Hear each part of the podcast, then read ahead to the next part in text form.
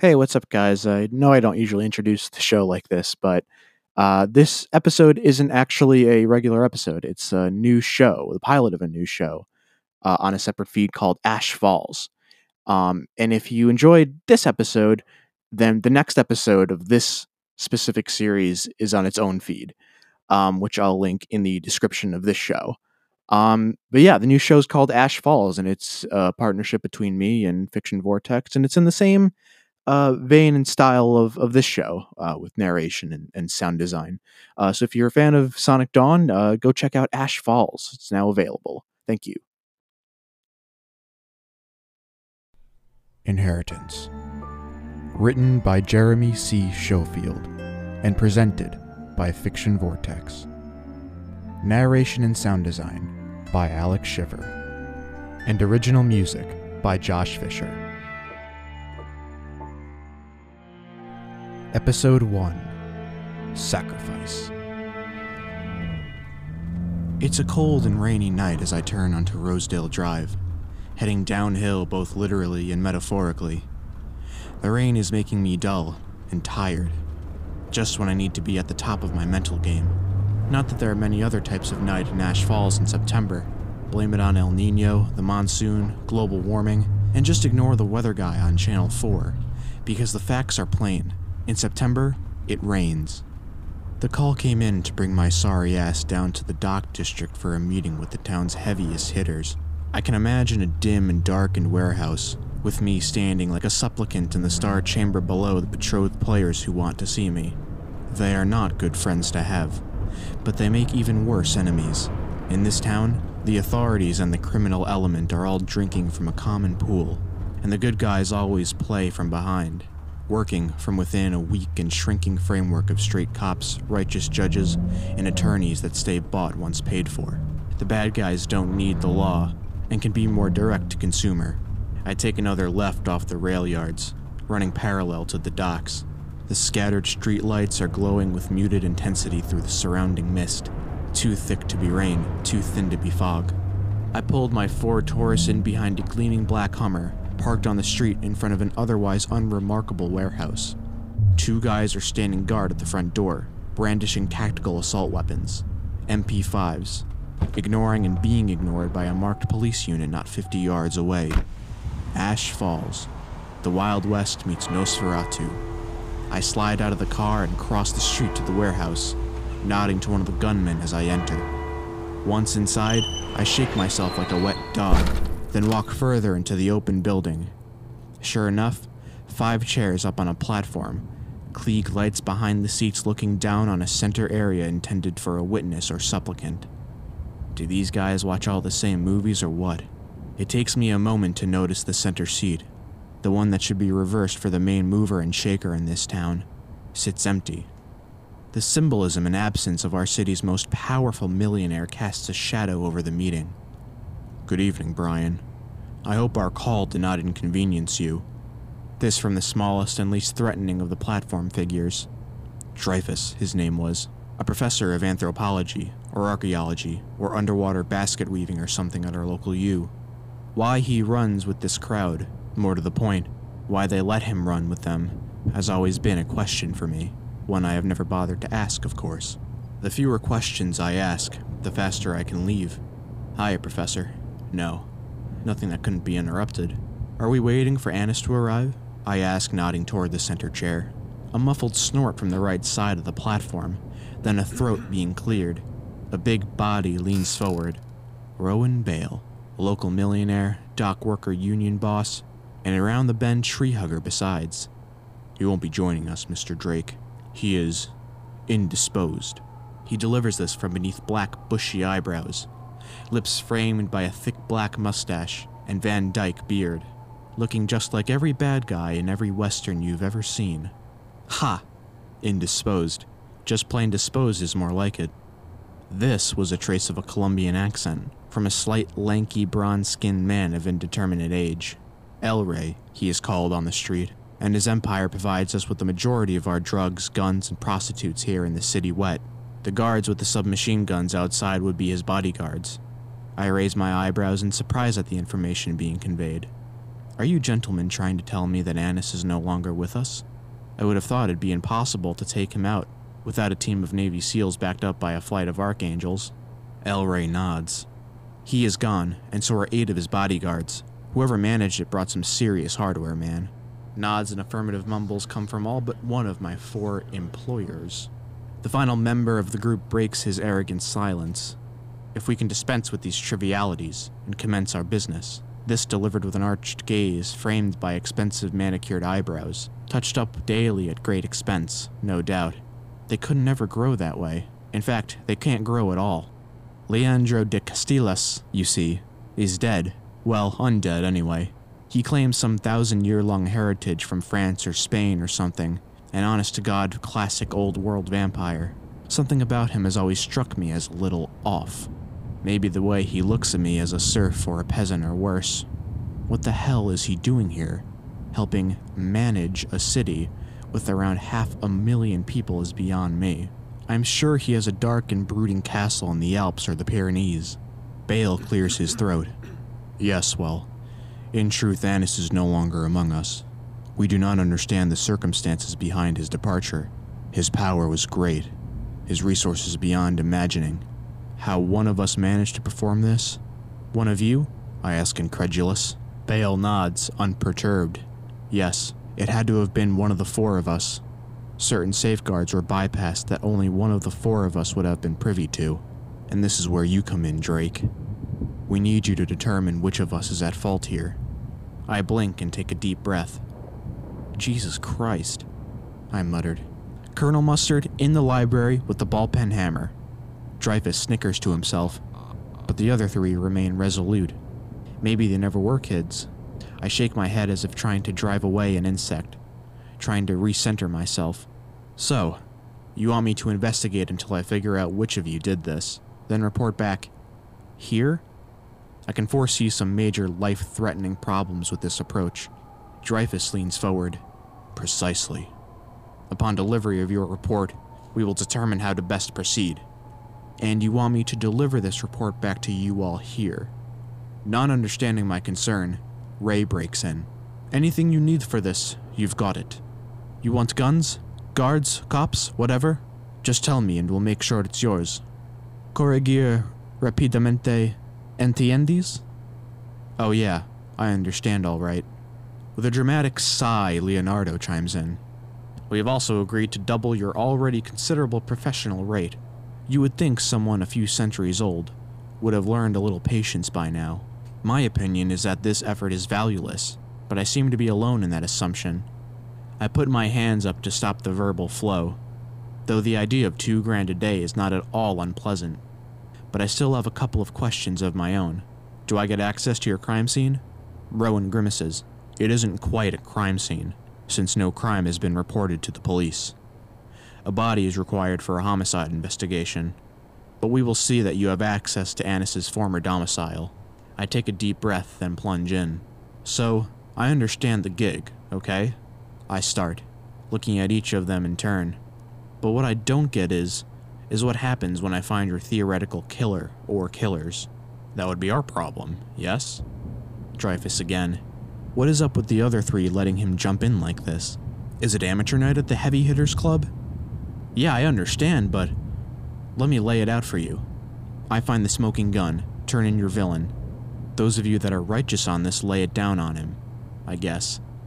But what is to prevent his organization from taking it all out on me after this report is delivered? Dreyfus makes another economical gesture, somewhere between a sigh and a shrug. You already enjoy certain protections, do you not? I shrug, not being willing to explore that boundary in this company. But if it should come down to that, you've got resources on the other 3 of us to protect you, you see. However, if you choose not to undertake the investigation, then you have all of us lined up against you while we look for another investigator. Is that clear enough? I nod, caught somewhere between fear and disgust. Nothing like employee incentives. Far overhead, the waning moon shines down the clouds covering Ash Falls. Its faint and glowing face is reflected back by the lake above the city, while tiny moon images are refracted back from the river that runs 50 miles to join the Pacific. The night embraces 500,000 souls along both banks of the river. a population that locks their doors, bars their windows, but curiously, never seem to muster the desire to leave. Ships arrive from the ocean, trains haul shipping containers away north, east, and south, tractor trailers travel to and fro along the interstate, but something, whether a malaise or illness, or a spiritual anchor, keeps the residents calm, silent, and malleable, unwilling to be displaced from their homes in the name of safety or freedom. They are nothing more than sheep, waiting in their pen, unaware that, not having shepherds, their flock is instead being watched over by the wolves. My mind is whirling, and I don't even notice the figure huddled in the rain sitting on my doorstep until I almost step on her.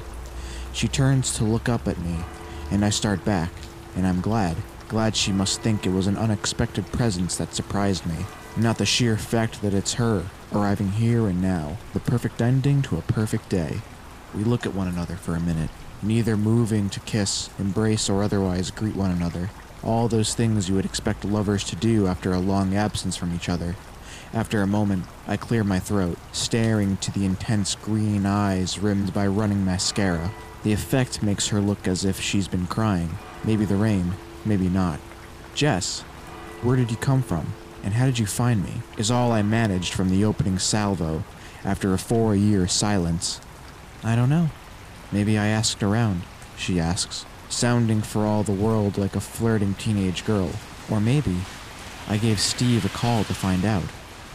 This sends a shiver down my spine, and I take a step backward, reminding myself to unclench my fist. No, I don't think that is it, Jess. She somehow misses my reaction to this and continues trying to banter. "Why not? You think Steve wouldn't take my call?" "No, he wouldn't. Steve is dead, Jess." She looks as surprised as I have ever seen her, then looks down for a moment. "I didn't know. I'm sorry." Whether for my loss or for the lie, she doesn't clarify. We wait for an awkward moment more, until I give up and break the silence. "What do you want, Jess?" It sounds more like a whine than a stern rebuke, but I gave up on presenting myself the way I want to be around Jess a long time ago. "Getting out of the rain would be nice," she retorts, always a wise ass. As the streetlights reflect off her face, I noticed her collarbones are protruding inside the neck of her ratty t-shirt. It looks like she isn't eating, along with whatever else she's doing, and with that, my defenses collapse. I was always a sucker for starving strays. "Fine," is the best I can manage without starting an hour-long rant on everything wrong with her, with me, with us. I turn and unlock the door, then gesture her inside as if she was a Park Avenue apartment, rather than the old warehouse converted into a series of loft condominiums. She walks in and I follow her, careful to maintain some distance between us. I hang my coat on the rack by the door, not caring about it dripping on the floor right now. When I turn to face her, she's already deeper in my home, looking at the ego wall, mainly pictures of my brother Steve and I in better days. Jess is in more than a few of them, usually standing between the two of us and smiling. She always did love being the center of attention. She turns to face me, one eyebrow raised. "No new photos here, Brian? Haven't you done anything worth talking about in the past few years?" "Nothing I would want to photograph, no." With that, I step around her to the other side of my tiny dining room table, careful not to touch her, getting a solid object between the two of us. I am not a man who is susceptible to feminine wiles, but she has always been my kryptonite. In ragged and dirty clothes, with running makeup and looking like she hasn't eaten in a week, I can still feel her pulling me toward her center of gravity. She has the strength, I have that weakness. "So Jesse, you're out of the rain. What do you want?" She stops looking at the photos, and a sad smile crosses her face when she notices I am across the table from her. "Maybe I just want to see you." I shake my head. "No, you didn't. After 4 years of nothing?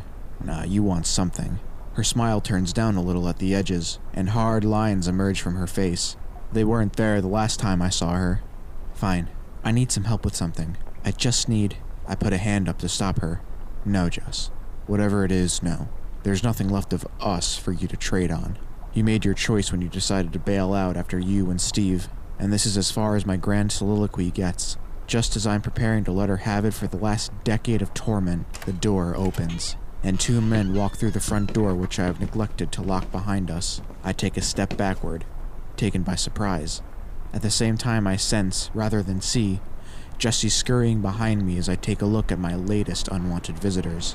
One is big, tattooed, and muscular, maybe borrowed from Central Casting for the latest show involving motorcycle gangs. He stands behind a darker-skinned and better-dressed counterpart, your typical street duo, muscle and shooter. I make a note of distinguishing features and tattoos, so I can complain to El Rey if I should live through this and get a chance. I ease back toward the table as I gesture at the dripping coat on the rack. Wallet is in the inside pocket. Take what you want and leave. If you feel like being nice, you could drop the driver's license on your way out. I hate standing in line at the DMV. The shooter smiles, displaying a hideous grin with fake diamonds inset into his front four teeth. Nah, man. You don't have to wait in line. We ain't here for your money. We're here for the girl. Amateurs, these two. They should have never given me a chance to get this close to the table with my hands out of their line of sight. I slide my Glock 27 out of the holster, attached to the underside of the table, and have it pointed between the shooter's eyes before he can blink. It is a small gun, and I always feel a little self-conscious while I aim it, my pinky waving around in the breeze as if I were holding a teacup. I try to suppress the feeling and pay attention to the business at hand. Not sure what you clowns were thinking, but it's time for you to go. Next time, check in with your boss, and have him check with Ray before you walk through my door again. Freelancing is bad for your health. The shooter snorts, not impressed by the gun or the mention of El Rey. Ray, please. He spits on my floor for emphasis. He ain't nothing in this town anymore. What are you going to do with that little toy gun anyway? What am I going to do? I'm going to put 2 quarter-sized holes in your head and still have 4 rounds left over for your mouth-breathing friend. The real question is, what are you going to do? Are you leaving, or is this about to get ugly? The tension in the room escalates for a moment, but just as I'm thinking about exhaling and pulling the trigger, something changes. The shooter nods. Then they start backing out the door with as much swagger as they can muster, keeping me in sight, trying not to look like a couple of dope fiends who have just had their lives threatened. You say so, man. We'll be watching. No way to protect your chica forever. After that parting shot, I walk to the side of the steel security door and kick it closed, not wanting to silhouette myself in the doorway. After engaging both deadbolts, I turned to pull my cell phone out of my jacket, cursing myself from being so distracted that I didn't secure the damn door in the first place. I punch a number on speed dial, then hold the phone to my ear with my shoulder. With my left hand, I gesture Jess towards a chair, her eyes never leaving the pistol still in my hand. I take a brief look through the window in the street outside, parting the shades with my pistol. Nothing. 3 rings before anyone answers. Must be a busy night. Yeah? Boredom drips from his voice, though the phone runs down my arm, that rainwater from my jacket. Clarence? Drake, 2 street boys just walked into the loft and tried to boost a lady friend of mine. Oh, yeah? He now sounds interested. You and the lady okay? Yeah, I persuaded him to make better life choices. And now you need some cleanup? No, they walked out. A snort. Whether amusement or disgust, I can't tell. I keep telling you, you're too soft, Drake. No one gets in my crib and threatens me and my woman, then gets to walk out. I was busy. I don't multitask well. Besides, that's what I have you guys for, right? Yeah, I feel you. He pauses for a moment, and I can hear the vague thump of subwoofers and crowd noise in the background. So, you need some boys, or you want a squad? Send a squad. I can give him a damned accurate description of these clowns. They weren't anyone I've seen around before. Alright. Boy in Blue will be there in 10 or so. Lock up and stay strapped till I get there. Try not to create any more problems in the meantime. Already on it, Clarence. Tell the boss I said hi. Right, like he wants to hear from you. With that, the call disconnected. I turned back toward the table, walking under the watchful eyes of my brother's police academy graduation photo. He was the one that taught me never to be more than 3 steps from a gun, anywhere in my house. Just like most things, he was right. I put my pistol down on the table, grab a chair and spin it around to face Jess, and straddle it, resting my arms on the top of the chair's back. Right now, the last thing I want is my arms full of weeping ex-wife. Okay, Jess. You now have my full attention. What the hell do those guys want? The downtown bars are full tonight. The dream of chemical amnesia, or intimate shared fear, being pursued by those who can afford it. More dangerous forms of forgetfulness are being sold on the street corners, to be taken away into cars and alleys, then injected, smoked, or swallowed until peace is achieved. The chemical respite is only so long, leaving in its place desire for more, A new partner, another drink, a different drug. Escape is never purchased, only rented. As long as life exists, the fear will return. Here, those who seek a permanent solution through ending their own lives might find that within a day or two, their torment is renewed, now with a vicious and thirsty edge. She takes a deep breath, as if to steady herself, then looks at the pistol resting near my hand. Put that thing away. You know I hate them. I shake my head. It's staying in reach until I think we're safe. My house, my rules. Now stop preaching and start talking. She looks down at the table, then over my shoulder, refusing to look me in the eyes. If she were a normal person, I would say she was feeling guilty. Since she is Jess, I know she's playing for the cameras, trying to hit me for dramatic effect. Any second now she's going to. Right on cue. She shoots to her feet, the chair squeaking across the hardwood floor. I need to leave. It was a mistake to come here. She makes no move toward the door, though, watching for my reaction instead. I shrug. If you really want to walk out into the waiting arms of those thugs, suit yourself, Jess. That gets her to look me right in the eyes. I went off script and didn't beg her to stay. After a moment of indecision, she sits back down, pulling the chair back up to the table. I didn't mean to put you in danger, Brian. I thought if I came here... Her voice trails off, then she gives me a crooked smile. I don't know what I thought. I thought you would fix it, make it better. I nod. Sure you did. I have a reputation for fixing it. Why don't you tell me what it is I'm fixing this time? Another deep breath, and then her shoulders slump. She looks back down at the table, but at least she starts talking. You know what I am now, right? This is not spoken so much as mumbled. A junkie? A police informant? A hooker? Which of your jobs are you referring to? She winces at my summary but carries on. I was referring to my habit. You keep your ears open, right? I nod, unwilling to say anything that might interrupt her. Well then, you know there is some new product on the street, right? As it happens, I do know. Info has been making the rounds, both in law enforcement and in the criminal underworld. No one seems to know what the source of this new product is. Are you talking about red smoke? I ask. She exhales and nods, looking relieved that she doesn't have to explain further. Yeah, I have heard of it. Is that what you're using these days? She smiles, looking animated for the first time since she arrived. It's incredible, Brian. It's smoother than silk. Makes you feel good, you know, not weak.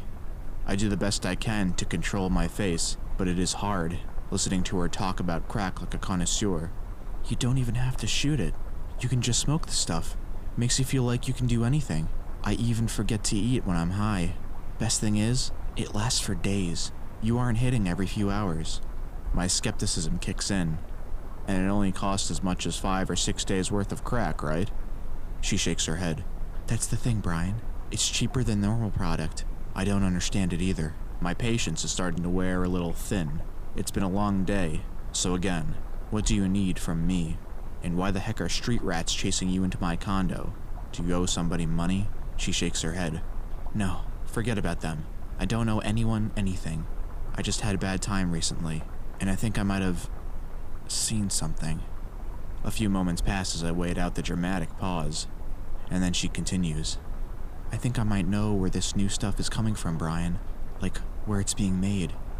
I know enough about the police department in Ash Falls that I don't bother to ask why she didn't take the info to the cops she's a confidential informant for.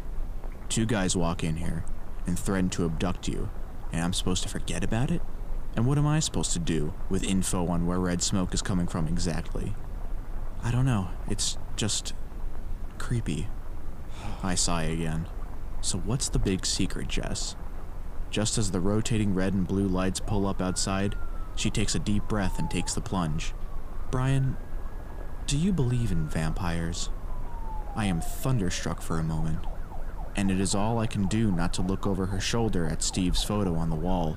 It sounds like she never found out, just like the rest of us ignorant fools in this godforsaken town. I take a deep breath, then stand at the sound of a nightstick being banged into my security door. Vampires? No, Jess, I don't. Guess you'll have to try that line on somebody else.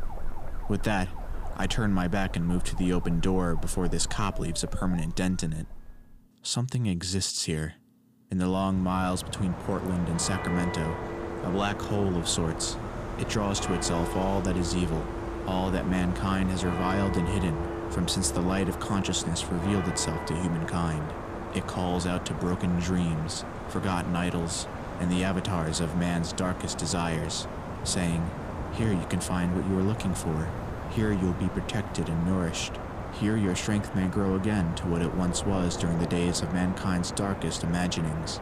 For here, in Ash Falls, the worship of fear has taken hold once again, defeating the promise of science and reason, and replacing hope with the huddling of bodies pressed together in the dark, each person praying that someone else will be taken." The morning sun rising over the dam is burning a hole straight through my sunglasses and into the center of my hangover. The acrid convenience store coffee is almost as bitter as my mood as I stand around the parking lot of the windowless block of concrete that used to be the home of Annis Black. Hurry up and wait, just like always. It was close to 1 a.m. before the interview with the cop wound up and I almost got him out of my house. He got about as complete a physical description of a pair of suspects as he ever received, and I got plenty of assurances about how crime enforcement was being stepped up in our neighborhood. The fact that I had to call in a favor from a drug lord's concierge to get a unit to show up in less than an hour was never mentioned. I also persuaded him to take Jess into protective custody overnight, hoping she might get a meal and some medical care out of it. She did not go quietly or happily, but she went. After they left, I relocked the door, pulled out a cleaning kit, and serviced the guns I had lying around the house while drinking Jameson. Somewhere around 4, the alcohol overcame the fear, and I passed out for a few hours of troubled sleep. Now, a few hours later, here I am, paying for my sins. I've taken a pretty good look around the half-acre parking lot, and I've spotted some shell casings, quite a few bullet-shaped gouges, and what looks to be around half a dozen bloodstains around the area. However this went down, Annis and his crew did not go out quietly. A black Chrysler 300 pulls up at 9:40, only an hour and 10 minutes late, and I step out of the Taurus, the comforting weight of the judge on my hip. The same idiot city council that will not allow licensed concealed carry around this town are content and happy to let me wear this monster openly in any place that isn't a school or church. I've had more than a few comments about what I've been compensating for by wearing this thing, but I ignore them. Let the haters start working with my clientele list, then we can make comparisons. I walk over to shake the hand of Detective Larry Barella, a halfway decent cop in a barrel full of rotten apples. Once upon a time, he and my brother shared a squad car before Steve got promoted to lieutenant, then promoted further onto glory. Barella is in his own ride, not a city unit, so I'm guessing he's on his own time here. "What's the word, Larry?" I ask as I shake his hand. "Not a lot, Brian." He nods his head toward my revolver. "You see a rabbit chipmunk that scared you or something? See what I mean?" "So, what have we got here?"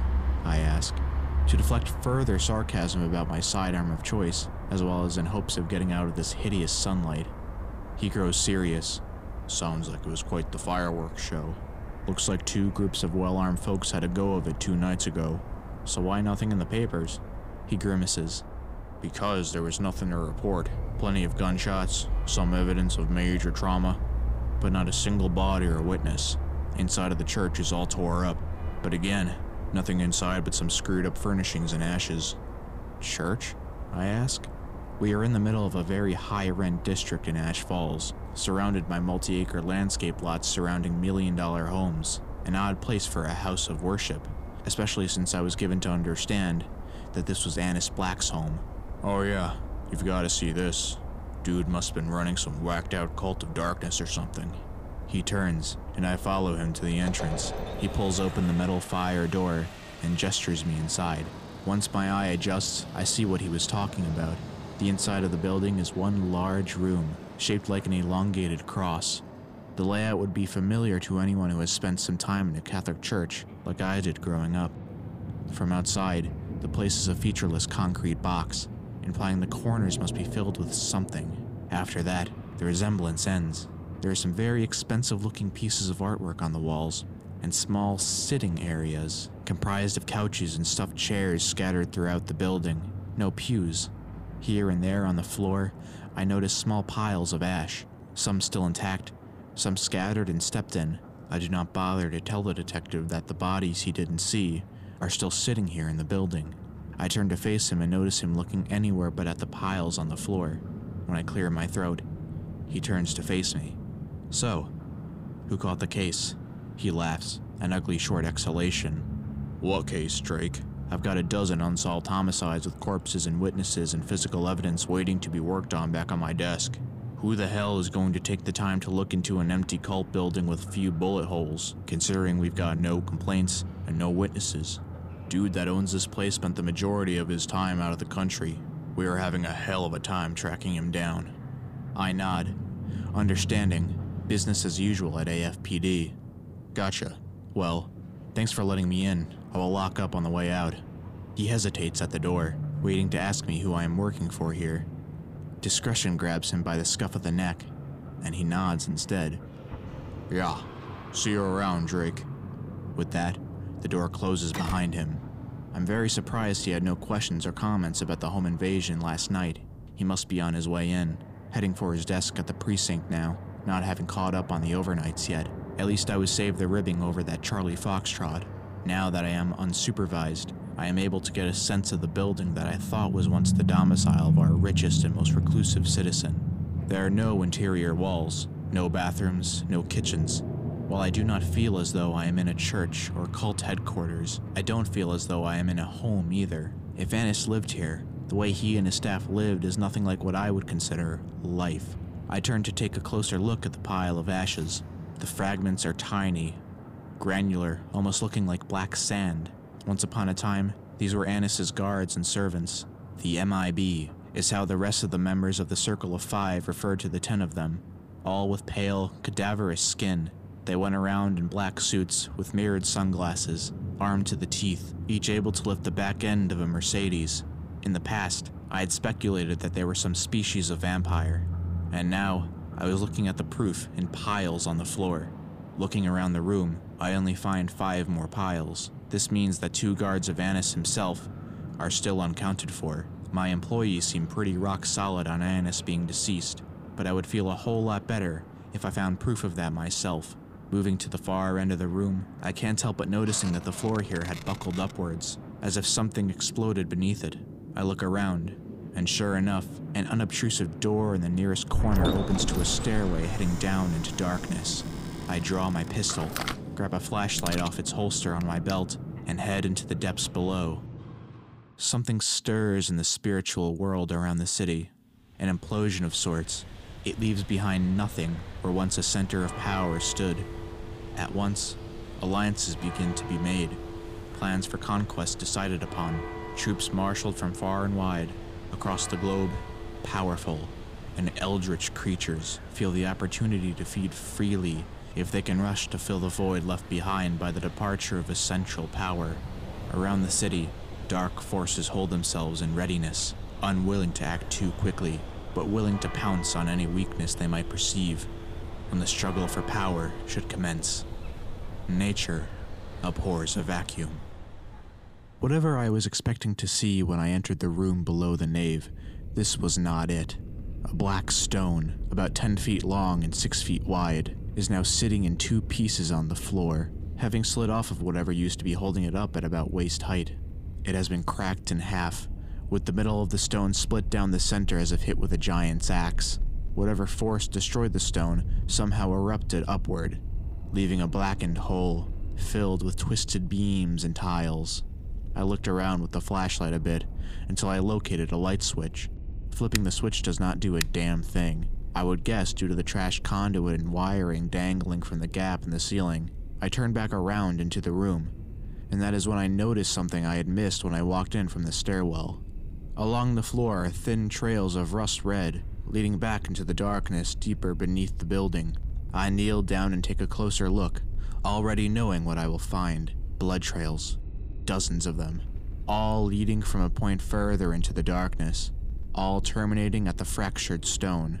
A closer look reveals that the surface of the stone is also smeared and discolored, as if gallons of the stuff has been spilled over it. Playing my light along the half that has fallen on this side of the room, I can detect the remains of what must have been grooves carved into its surface, forming channels that led to the foot of the stone. Moving where the bottom of the stone would have rested, I confirmed what I suspected. 3 holes had been bored into the floor, all inside a shallow bowl-like area about 2 feet wide. The receptacle is discolored, a rich rust-looking red. Who knows how many gallons of blood have passed through this niche in the rock? I would guess over a period of many years, if not decades. Standing, I wiped my mouth with the back of my hand, swallowing hard. Caked on evidence of hundreds of blood sacrifices does not mix well with gas station coffee and the remains of last night's Irish whiskey. I moved deeper into the room, following the trail of blood along the near interior wall, using my flashlight to confirm that there is a matching group of blood trails on the far side of the room. As I move deeper into the darkness, I can see what I have been half expecting and half hoping not to see. 5 prison cells, all side by side against the far wall. The cell bars throw shadows against the cinder block wall behind them, but as I get closer, I notice that all the cell doors are open, the cells empty. Each holds a cot with a blanket and a bucket in the corner. Each and every cell has blood trails leading out of it, evidence that prisoners were dragged, bleeding from the cells toward the cracked stone that I now realize is an altar. This was not just a colony of vampires. They would have never wasted this much blood. What the hell was being done here? Inside the cells, I noticed something else. Scratched into the concrete floor is a collection of prisoner graffiti. Names, phone numbers, pleas for help, final requests, all scratched in shallow white grooves. These dying wishes would not have been visible to the writers down here in the dark. In the cell closest to the wall, I found a short nail, tip gleaming with use.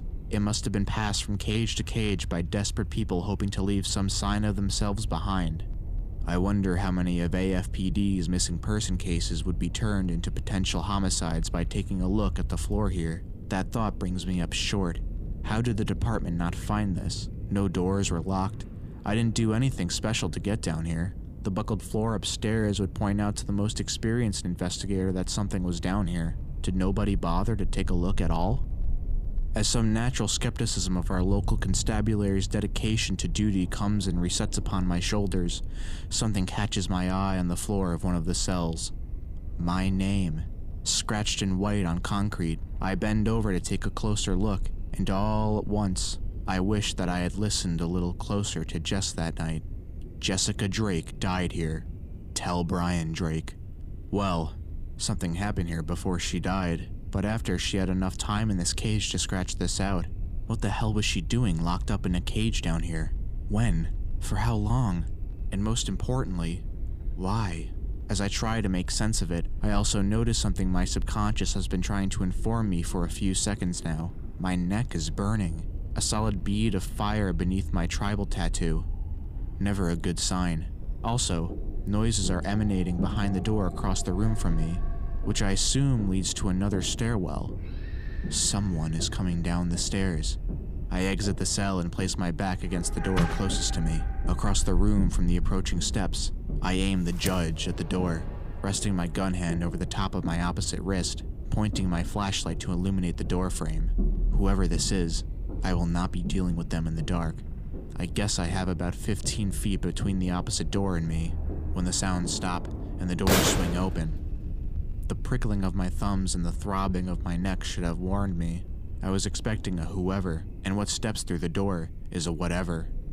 It is hunched over on all fours, rear legs and lizard-like forelimbs, ending in hands all touching the floor. Short, furred wings are folded against the back. Worst of all is the head, looking like someone has superglued a green and purple squid onto this bat-like body. I know from experience that demons tend to inhabit the forms imagined for them by worshippers, and I have to wonder what crazed group of worshippers came up with this as a design worthy of veneration. Without warning, a voice rattles in my head. I got the stone. Are you the guardian? If there's one thing that can make my hangover worse, it's telepathy.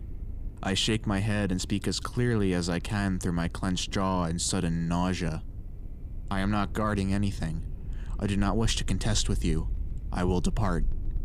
The formality of the words sounds strange to me, but if there is one thing spirits do not respond well to, it's sarcasm. The glowing red eyes over the twitching tentacles narrow for a moment, and the body tenses. If you are not a guardian, I may dispose of you. My masters would have this place for their own. With that, the creature unfurls its wings and leaps across the room at me.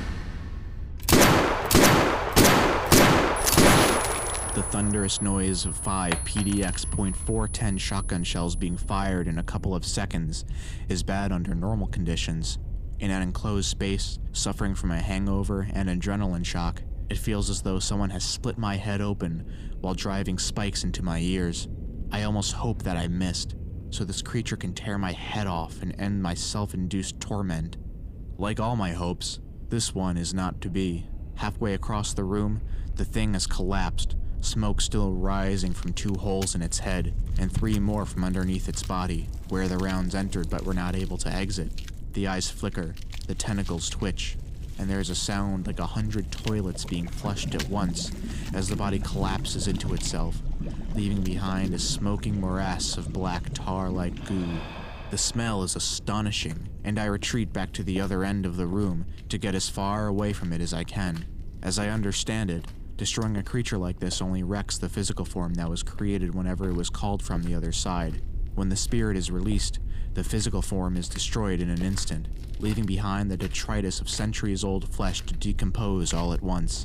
Most are at least that old, as there are not many cultures creating these things to worship anymore. Contending with them is a dangerous business, best left to other supernatural creatures. Kinda Godzilla versus Rodan thing, if you will. Religious relics will sometimes drive them off, but not reliably. They avoid fire if at all possible, but silver seems to be the only thing that will destroy them 100% of the time, like many other creatures of the night, and no one I have ever met in the last few years can tell me why. My monthly ammo bill is sky high since the economic collapse forced everyone back into investing in precious metals. My ears are still ringing as I back into the stairwell to stop and reload, then I climb back to the main floor. No other refugees from the world of H.P. Lovecraft seem to be waiting for me, so I head back outside as I pull out my cell phone and reholster my pistol. This assignment has just taken a hell of a left turn, and I want some backup before I get much further here. The phone only rings twice this time as I step outside, squinting against the sunlight into the parking lot. Clarence's voice is an oral picture of exasperation. Now what, Drake? Clean up, Clarence. Aisle 5. He's all business now. Annis's place. Okay, hold tight. Have someone there in a half an hour. Don't let anyone else in. A click as he's gone. With that, I dial central booking, hoping that Jess is still in a cell sleeping it off. I need some answers, and apparently she's had them all along. The warfare is started, as foot soldiers begin to engage one another. Strengths are noted, and weaknesses are plotted against. Across the city, the human sheep can feel the conflict around them, but do their best to ignore what remains out of their sight, outside of their limited knowledge. At once, both the victims and the prizes here. Power over the city grants souls to prey upon, hearts filled with blood, and minds that can be driven to the worship of fear of the unknown. As the evening storm clouds roll in, a fog-like blanket of apathy and terror arrives with it. Here there will be no war for liberation, no voices leading refugees to a promised land, and all that will be here is a struggle to decide what powers will survive to prey upon those dwelling in the city along the river. The powers may come and go, but the battlefield of Ash Falls remains forever unchanged.